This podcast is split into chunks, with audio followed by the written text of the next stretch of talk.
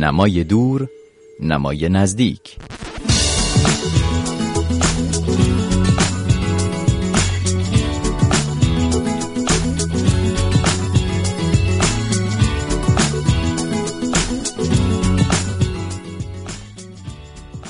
سال 1397 هم چند روزیه که حالا به پایان رسیده و به رسم هر سال در این برنامه مرور کتاب دوشنبه‌های رادیو فردا وقت خوبیه تا دور یک میز بنشینیم و ببینیم در یک لانگ شات به قول اهل سینما ادبیات داستانی ما چه حال و احوالی رو پشت سر گذاشته. مهمان من در این برنامه پیمان اسماعیلی، نویسنده 42 ساله آثار موفقی چون برف و سمفونی عبری، جیبهای بارانیت را بگرد و همین امشب برگردیم و یک رمان به نام نگهبانه که جوایز مختلفی از گلشیری و منتقدان مطبوعات گرفته تا روزی روزگاری و احمد محمود رو برای همین آثار دریافت کرده. من مرساد قاسمفر هستم. خوش آمدید به نمای دور نمای نزدیک.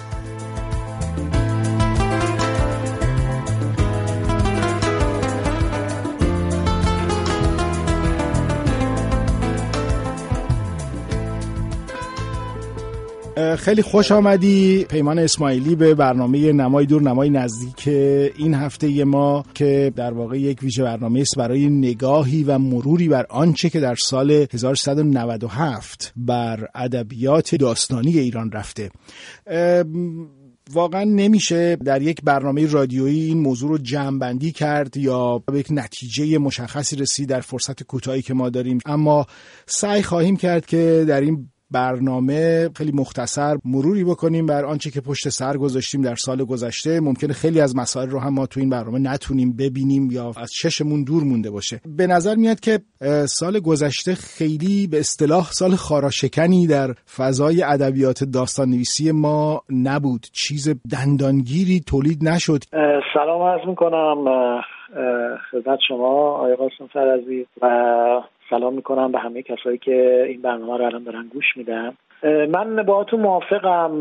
به طور کلی میشه گفت که اتفاق خاصی در سال گذشته به اون شکل رخ نداد در فضای ادبیات ایران. من منظورم وقتی از اتفاق خاص صحبت میکنم اینه که به هر حال الان یک مدتی که یک سری از بحث ها تو حوزه ادبیات ما برقراره و جاریه و صحبت میشه راجع بهش.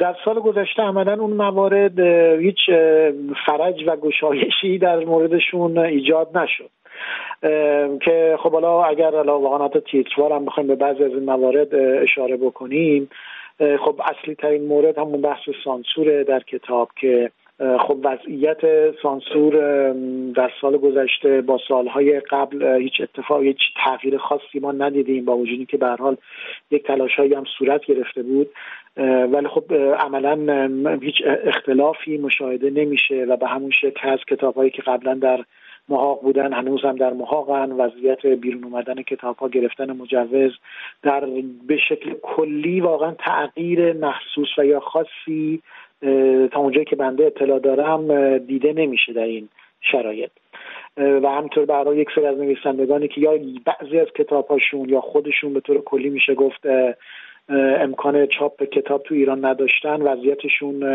به همون شکل باقی موند، تغییر تو شرایطشون ایجاد نشد. بحث سانسور رو مطرح کردی. فکر میکنم این یکی از مسائل عمده‌ای باشه که ادبیات داستانی ما به طرز سیستماتیکی باهاش درگیر هست، یعنی این مثل یک دوالپایی به اصطلاح بر گرده بر گردن ادبیات ما بوده هست و به نظر نمیاد که قرار هست کنار بره.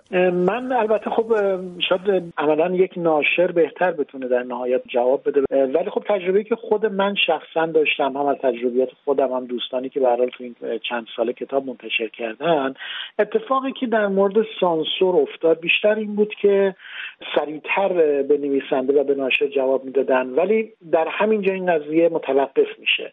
یعنی این که شما بگین رواداری بیشتری اصطلاحاً نسبت به امر نوشتن در حوزه سانسور اتفاق افتاده، نه، اینجوری نبود که مجوز بیشتری داده بشه یا شرایط بازتر بشه. یک نکته‌ای که نشون میده که سانسور همچنان به شدت داره در کشور اعمال میشه و مسئله است برای کتابخوانان یا نویسندگان و ناشران، به نظرم رشد خیلی زیاد کتاب‌هایی است که خارج از چرخه مجوز و رسمی چاپ میشه در کشور و به اصطلاح بهش میگن کتاب‌های قاچاق. چیزی که اگه یادت باشه همین مدتی پیش هم اعلام شد که یک انبار بزرگی که میلیون‌ها کتاب درش بود رو اینها در اطراف تهران کشف کردن، کتاب‌هایی که مجوز نداشتن ولی چاپ شده بودن، کتاب‌هایی که مثلا از کشورهای اطراف چاپ شده بودن مثل افغانستان و اینها چاپ میشن و به داخل میان، کتاب‌های فارسی نویسندگان خود ما، کتاب‌های پیش از انقلابی که اجازه چاپ ندارن و چاپ شده بودن. خب این یعنی که تقاضا براشون زیاده ولی فیلتر سانسور اصلا اجازه نمیده که اینها عبور بکنن بیان بیرون. دقیقاً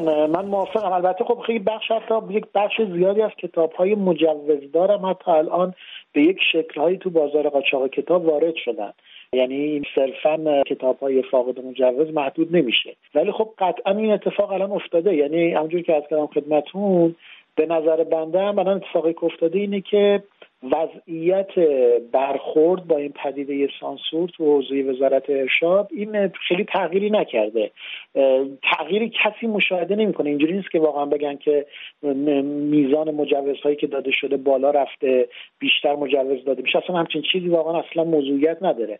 من یکی از مواردی که میگم ما دوچار تغییری نشدیم در امسال واقعا به شکل جدی همین بحث سانسور بود، یعنی با وجود اینکه به هر حال مثلا اون انجمن صنفی نویسندگان که از سال قبل شروع به فعالیت کرده بود اولا امسال به طور کامل فعال بود، انجمن صنفی نویسندگان تهران بله، ما هیچ فعالیتی ندیدیم در این زمینه‌های به این شکل که واقعا ما ببینیم که فعالیتی انجام گرفته، مذاکره‌ای انجام گرفته، گفتگویی این وسط هست که به هر حال یک تلاشی بشه که یک مقدار فضا در این زمینه بازتر بشه، گشاده بشه. مسئله که زیاد هست واقعا در این حوزه، ولی یکی از مسائلی که هست بازار کتاب ایران بیشتر میشه گفت استقبالی که از کتاب‌ها میشه یا فروش بالایی که کتاب فروشی‌ها دارن در حوزه ادبیات داستانی، ادبیات داستانی ترجمه شده است. یعنی این اتفاق البته اتفاق جدیدی نیست، الان چندین ساله که ما با این موضوع درگیریم، ولی این به نظرم یکی از شاخص‌هایی بود که در سال گذشته هم ادامه داشت. کاملا درسته. ببینید بحث ادبیات ترجمه این خیلی واقعا راجعش هم صحبت شده. ببینید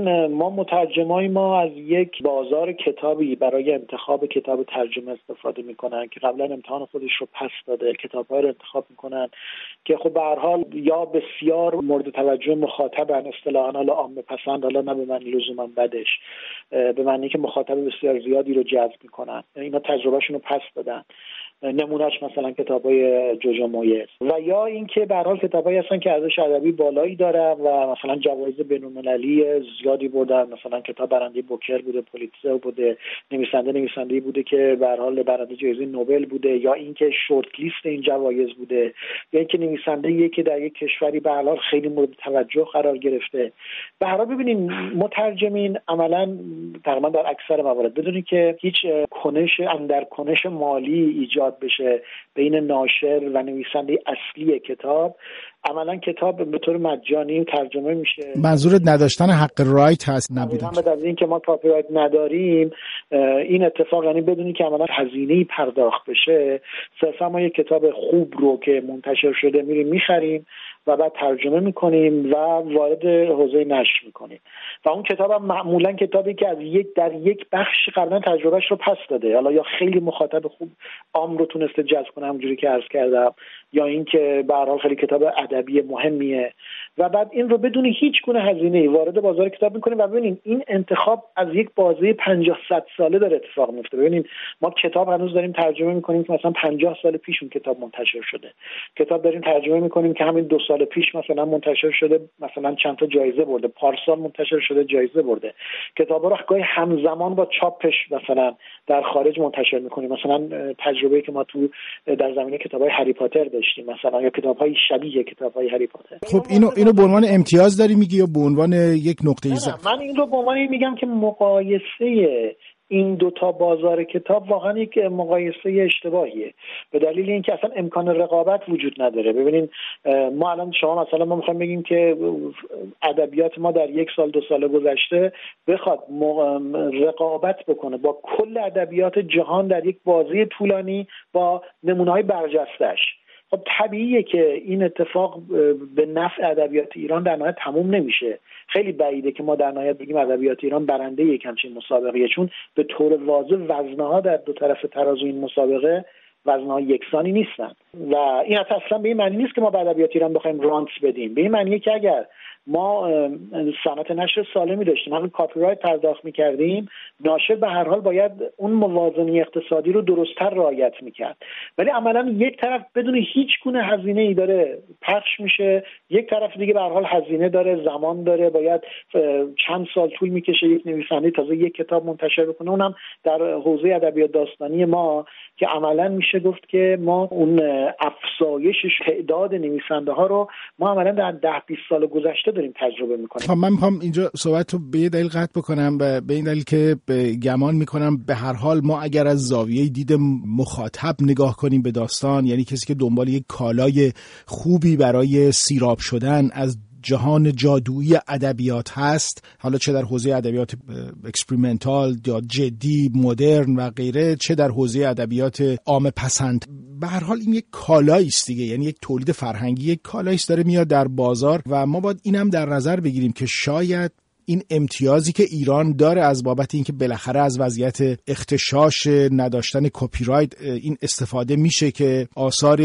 جهان در بیاد بدون هزینه یا پرداخت هزینه‌ای به نویسنده و ناشر اصلی، دو تا اتفاق میفته. یکی این که به هر حال این آثار به سرعت و گاهی وقتا واقعا همونطور که اشاره کردی همزمان، نه فقط آثاری مثل هری پاتر که عام پسندترن تا حدودی، بلکه آثاری که جوایز مهم بین‌المللی رو هم بردن به سرعت ترجمه میشن و مخاطب ایرانی در جریانش هست، چیزی که در سایر زبان‌ها واقعا کمتر داریم.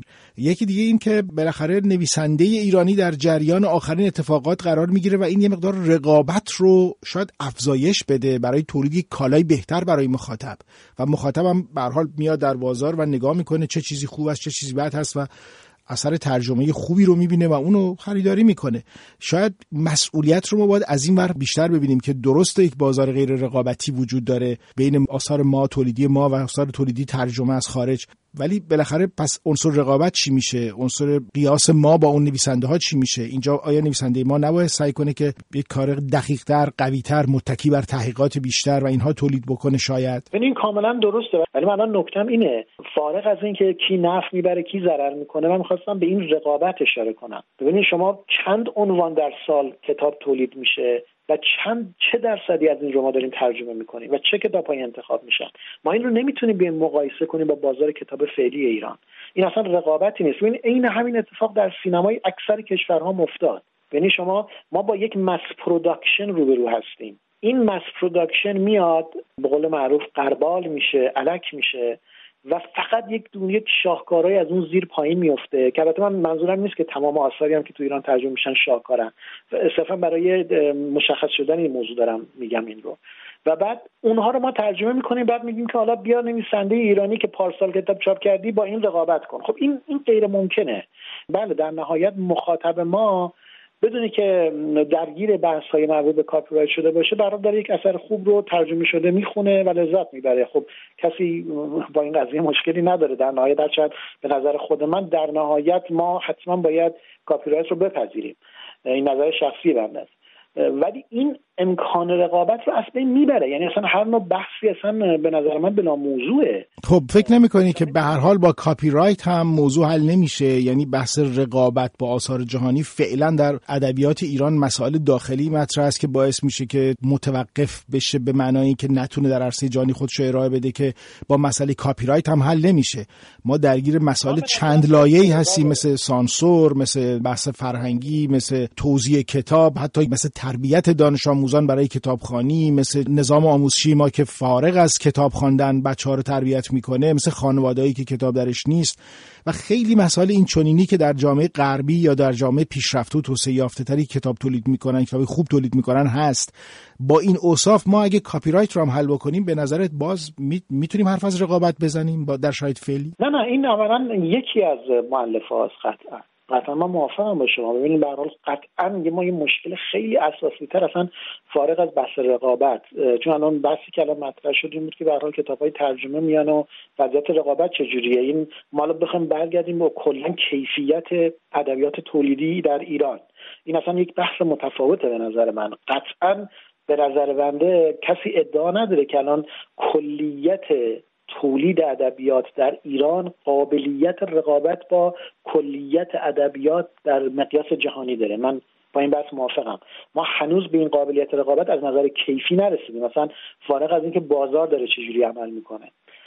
خیلی دلایل زیادی هم داره که قطعا سانسور یکی از مهمترین دلایلشه بدون شک، و به غیر از سانسور ببینید دلایل دیگری هم ما داریم. ببینید ما الان هنوز که هنوزه در حوزه ترجمه آثار ایرانی عملا در ابتدای کارم که نه، عملا در مرحله پیش از ابتدای کار هستیم. یعنی ما الان کل ادبیات ما در یک فضای بسته‌ایه که فقط به طور مشخص هم محدود میشه به مرزهای جغرافیایی خود ایران یا حداکثر افغانستان یا یک، حالا من واقعا نمیدونم میزان نفوذش در جایی مثل تاجیکستان به چه شکل، اون من اطلاع ندارم. نفوذی نداره در جایی مثل تاجیکستان، واقعا بازار نداره به دلیل البته تفاوت خط و ندارم و همینم بعید میدونستم مثلا چیزی باشه اونجا. بنابراین ببینین عملا ما وارد یعنی فضای ادبیات ما یک فضاییه که امکان تبادل فرهنگی ازش حذف شده، وجود نداره براش. این خودش خیلی مسئله جدیه. یعنی به طور مشخص من میخوام مقایسه بدم این قضیه رو با نویسندگان عرب، نویسندگان ترک. ببینید به هر حال فضای زبانی ترکیه یک فضایی بود که شباهت زیادی داشت به فضای زبان فارسی که ما در ایران داشتیم، ولی به دلایل خیلی زیادی که این خودش واقعا به نظرم یک بحث خیلی طولانی رو میطلبه، زبان ترکی، ادبیات ترکی از حوزه جغرافیای ترکیه خارج شد و ما نویسندگانی رو الان داریم که به هر حال حتی بستسلر میشن، نویسندگانی که یک سریشون به ترکی مینویسن، یک سریشون به انگلیسی مینویسن. اتفاقی که الان افتاد یک مشابهت هایی وجود داشت در ذات اون ادبیات، نه در اتفاقاتی که برای اون ادبیات افتاد، در ذاتش، در ذات زبان، در ذات جغرافیا. ولی ببینید الان اون ادبیات کجاست از نظر تبادل فرهنگی، تبادل ادبی که با دنیا برقرار کرده، ادبیات ما کجاست؟ یعنی این هیچ وقت یک پل یک طرفه نیست. اینجوری نیست که ما فقط بگیم حالا ما ترجمه می‌کنیم بریم رقابت کنیم. این رقابت موقعی درست ایجاد میشه که ما هم بتونیم معرفی بشیم به اونور، ادبیات ایران هم بتونه ترجمه بشه. اصلا به غیر از این واقعا امکان نقد درست وجود نداره. یعنی ما میگیم که مثلا این ادبیات خوب نیست یا خوب است یا هر چیزی، وقتی هنوز خونده نشده در یک مقیاس معتبر بین‌المللی. این ادبیات اصلا دیده نشده تا حالا، خونده نشده. چجوری میتونیم این حرفا رو؟ درسته، ما تا اون موقع البته مجبوریم به مخاطب خودمون دقت کنیم. یعنی یه اصل خیلی ساده در حوزه تولید فرهنگ و هنر و ادبیات و همه چیز، از نقاشی و سینما گرفته تا حوزه‌های دیگه است که به خصوص در حوزه‌های مثل حوزه‌های دشوارتری مثل هنرهای تجسمی و ادبیات داستانی و شعر به نسبت سینما باز وضعیتش یه مقداری متفاوته، ولی در این حوزه در همه جهان است که تا اثری در سرزمین مبدأ موفق و خوانده و دیده نشه، در جهان هم خوانده و دیده و موفق نخواهد شد. به طور مشخص در ادبیات واقعا اینطوری هست. اما اجازه بده برگردیم به مقدار به چند تا بحث دیگری که در حوزه ادبیات داخل مطرح هست. اگر اجازه بدی ببینید یه نکته رو مطرح کردین اینجا، تا نکته خوبیه. من می‌خوام بگم شما الان چه نمونه از ادبیات و ادبیات موفق می‌بینید در ایران؟ خب آیا این ترجمه شده و اگه ترجمه شده موفق بوده یا نه؟ شاید فقط ما یک مثال داریم، شاید واقعا یک نفر فقط، که یک کتاب بود که در ایران منتشر شد، به شدت مورد توجه قرار گرفت، نویسندش به زبان فرانسه ترجمه شد و کتاب در ترجمه فرانسه موفق بود. اون هم خانم پیرزاد، طعم گس خرمالو، ایشون هم جایزه برد. به طور مشخص خانم پیرزاد که عملا مشخص مطرح شد در ادبیات فرانسه به ویژه، ایشون معرفی شد به اون ادبیات و مورد پذیرش قرار گرفت اون ادبیات. خب ایشون خودشون هم ساکن اونجان و سالها اصلا کار کردن، مناسباتو میشناسن که ساکن یک کشور دیگه هستن، دارن حتی ترجمه های متعددم دارن کتاب‌هاشون، ولی عملا ما نمیتونیم بگیم اون ترجمه‌ها ترجمه موفقی ان یا ترجمه‌ای ان که ایجاد گفتگو کرده، یک گفتگوی ادبی بین اون نویسنده و کشور مقصد. من میخوام بگم که دقیقاً این چیزی که شما گفتید خیلی نکته مهمیه. وقتی به مثال‌ها برمیگردیم می‌بینیم حتی تو مثال‌ها ما خیلی مثالی نداریم بزنیم. این به نظر من یک دلایل فراادبی داره این اتفاقی که افتاده. واقعا خیلی هم ما توی بخش‌های قطعا امکان تبادل و گفتگو داریم به نظر کیفی توی یک بخش‌های. ببینید حالا من میخوام بگم تو حوزه داستان کوتاه، ولی خب به یک دلایل فرادبی این امکان عملا از ما گرفته شده و ما فقط یک معدود مثال‌های انگشت شمار، واقعا حتی میشه تک تک اون موضوع رو مصادیقش هم حرف زد که میتونیم بگیم که نمونه‌های موفقی از ترجمه داشتن.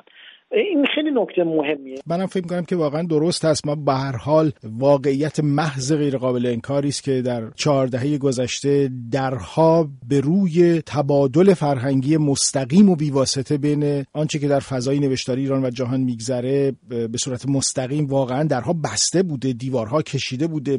بحث سیاسی کردن حوزه فرهنگ، برخورد با نویسندگان، مسئله ضعیف کردن صنفی، رفتارهای صنفی نویسندگان، حتی دشمن فرض کردن نویسندگان، اینها همه باعث شده که واقعا فضای نشر ما یک فضای ترس خورده از تجربه‌های تازه یا از بیان خودش و خیلی مسائل اینچنینی بشه و خب رقابت رو معلومه در یک جامعه‌ای که نسبت به بازار بزرگی که نویسندگان درش آزادن که هر آنچه را که در فضای خلاقشون پرورده میشه اون رو به صورت ادبیات داستانی تولید بکنن و ارائه بدن. من کاملا در این باره با تو هم عقیده هستم.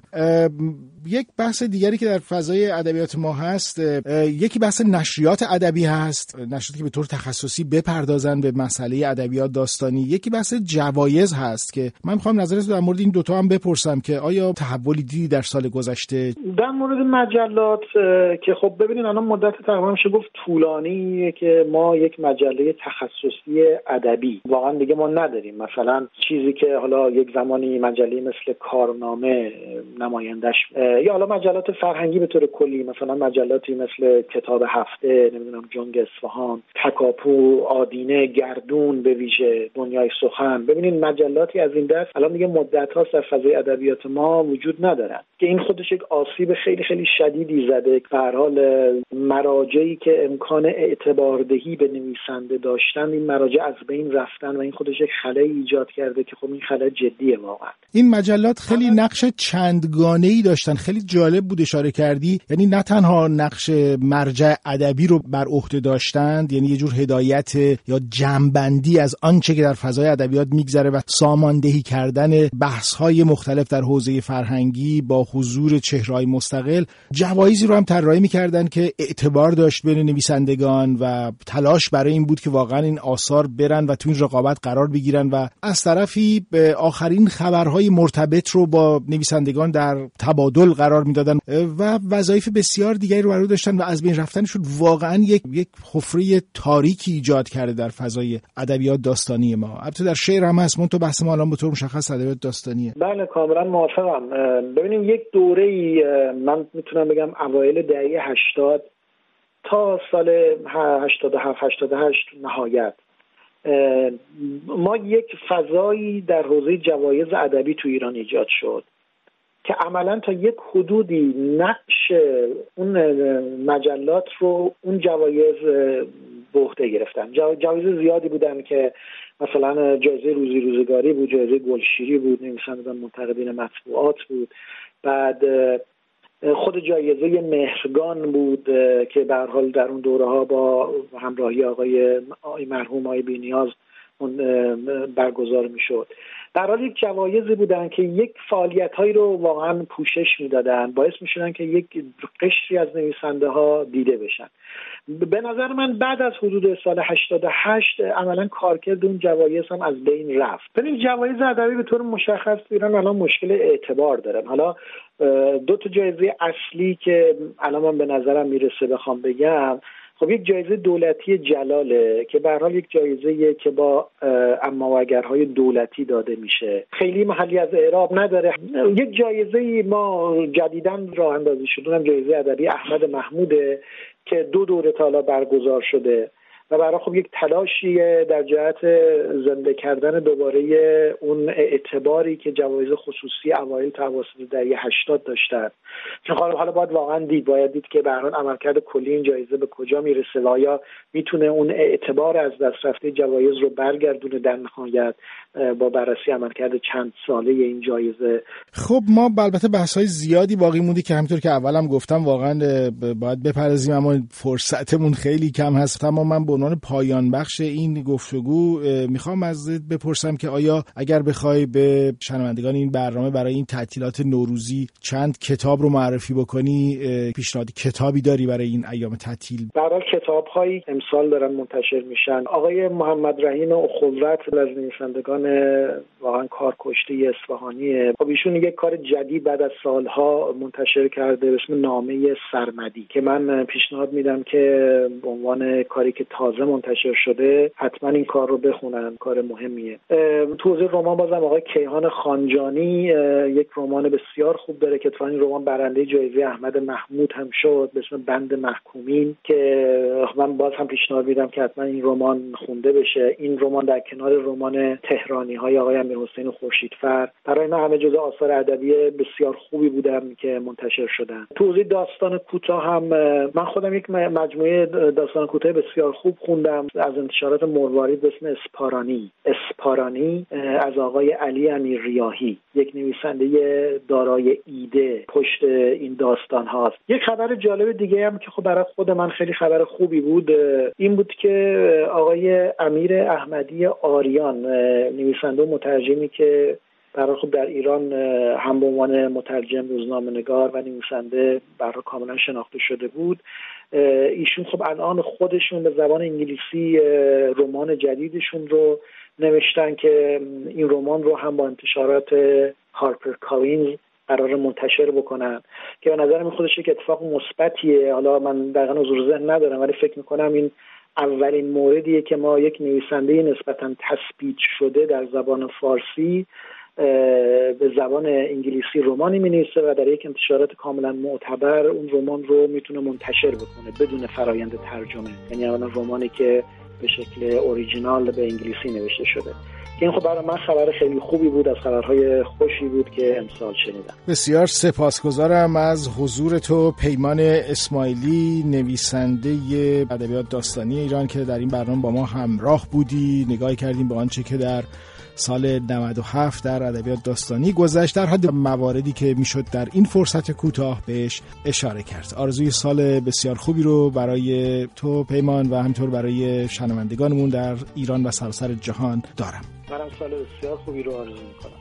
من مرساد قاسمفر هستم با آرزوی سالی پر از جادوی کتاب و خواندن و آرامش برای شما. تا هفته بعد.